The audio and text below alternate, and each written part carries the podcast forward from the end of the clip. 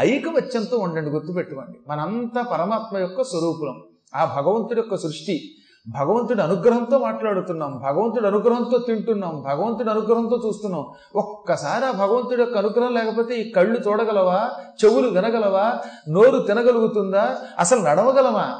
ఏ మహాశక్తి లేకపోతే ఒక క్షణం కదలలేము అటువంటి మహాశక్తి యొక్క అనుగ్రహంతో పుట్టిన మనం విర్రవేగడం ఏమిటండి?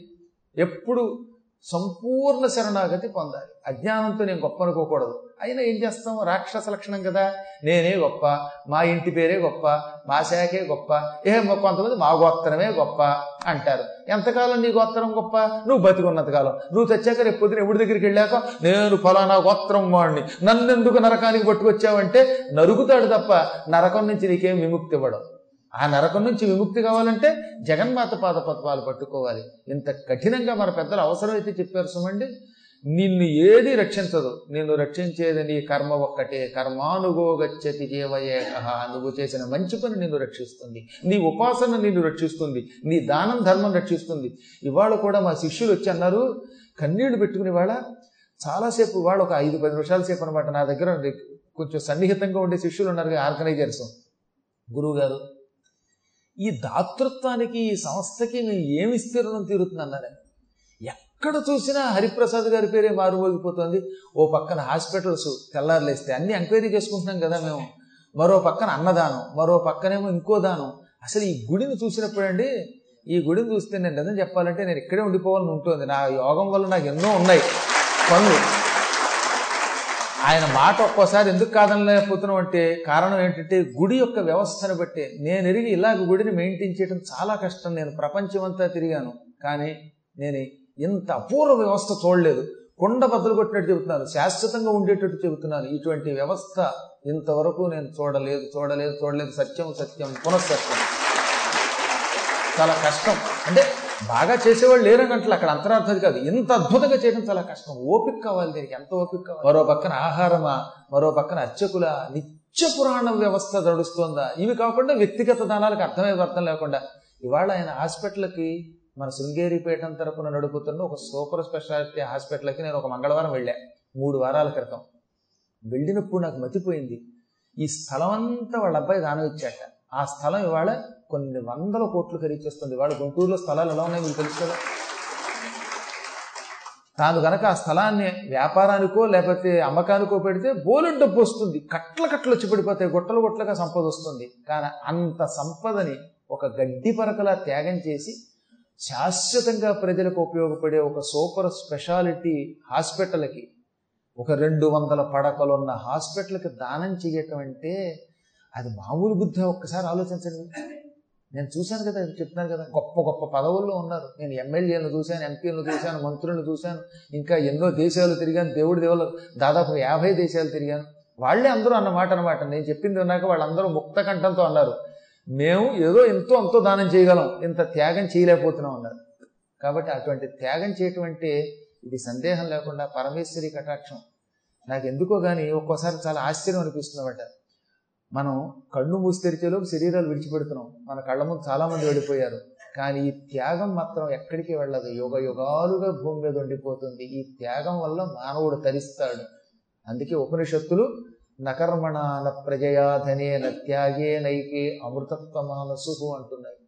వేదవాక్యది త్యాగం వల్ల మాత్రమే మానవుడు పునర్జన్మ లేకుండా ఉంటాడు శాశ్వతత్వం పొందుతాడు కైవల్యం పొందుతాడు. అటువంటి అమ్మని ప్రార్థిద్దాం అమ్మని పట్టుకుందాం. ఈ లౌకికమైన బంధాలు విడిచిపెట్టేయండి. నాకు మీరంతా బంధువులే. నాకేం కులం లేదు నన్ను అడిగితే. నీ గడప లోపలే కులం. బయటకు వచ్చిన తర్వాత నాకు వీడు కొడుకే ఇంకోడు కొడుకే. ఆ జ్ఞానం లేకపోతే మనం చండాలోస్తు సతుద్విదోస్తు గురురిత్యేష మనీషా మా అనే జ్ఞానం లేకుండా వీడు రాగానే వీడు మన శాఖ ఏమిటో తెలుసుకుందాం. మనవాడైతే గౌరవిద్దాం. కాకపోతే గౌరవించకూడదు అనుకుంటే నీకు జ్ఞానం ఉందండి. నీకును ఆ బురదలో పొందే పల్లికి తేడా ఉందన్నాడు. ఎవరు? శంకరాచార్యులు వారు చండాలుడైన లేక మహాద్విజుడైన ఆయన నా గురువు. ఈ చరాచర జగత్తులో ప్రతి ప్రాణిలో పరమాత్మను చూసేవాడు నా గురువు అన్న శంకరుడు మనకు ఆదర్శం. ఆ శంకరుని నమ్ముకుని పీఠాలు నడుస్తున్నావునా శంకరుడు మనీషా పంచకంలో చెప్పిన శ్లోకం రోజు మనకు ఆదర్శం మనం. చండాలోస్తు సతుద్దిజోస్తు గురు రిత్యేష మనీషా ఎందుకు చెప్తానంటే అమ్మవారి కథ ఎప్పుడు విన్నా మీరు ఇదే దృష్టిలో పెట్టుకోండి. ఈ ప్రపంచంలో ప్రతి ప్రాణి శక్తి స్వరూపుడు మహాశక్తి స్వరూపుడు మహామాయా స్వరూపుడు భౌతికమైన అజ్ఞానాన్ని విడిచిపెట్టి ప్రతి ప్రాణిలో పరమాత్మను చూసి ప్రేమిద్దాం. ఇదే నా సందేశం అనుకోండి. మీకు కోపం వచ్చినా ఆనందం కలిగినా నా చెప్పిన వాక్కుల్లో ఒప్పున్నా తప్పున్నా సరే నేనేం పట్టించుకోను. ఎందుకంటే నేను చెప్పేది అమ్మ యొక్క వాక్కు అనుకుంటున్నాను కనుక ఎప్పుడు అమ్మే చెప్పిస్తుంది కనుక నేను అమ్మని ప్రార్థించి కూర్చుంటాను కనుక నా నోటి వెంబడి అపశబ్దం రాదని ఒక నమ్మకం నాకు ఉన్నది. ఆ నమ్మకంతో చెబుతున్నాను. సాటి ప్రాణిని ప్రేమించాను త్యాగం అంటే ఏమిటో ఇలాంటి పెద్దల దగ్గర నేర్చుకోండి. ఇప్పుడు ఒక అద్భుతమైన గాథ చెప్పాడు. ఈ రాక్షసుల్లో ధనువు యొక్క సంతానం ఇద్దరున్నారు. వాళ్ళు దానవులు.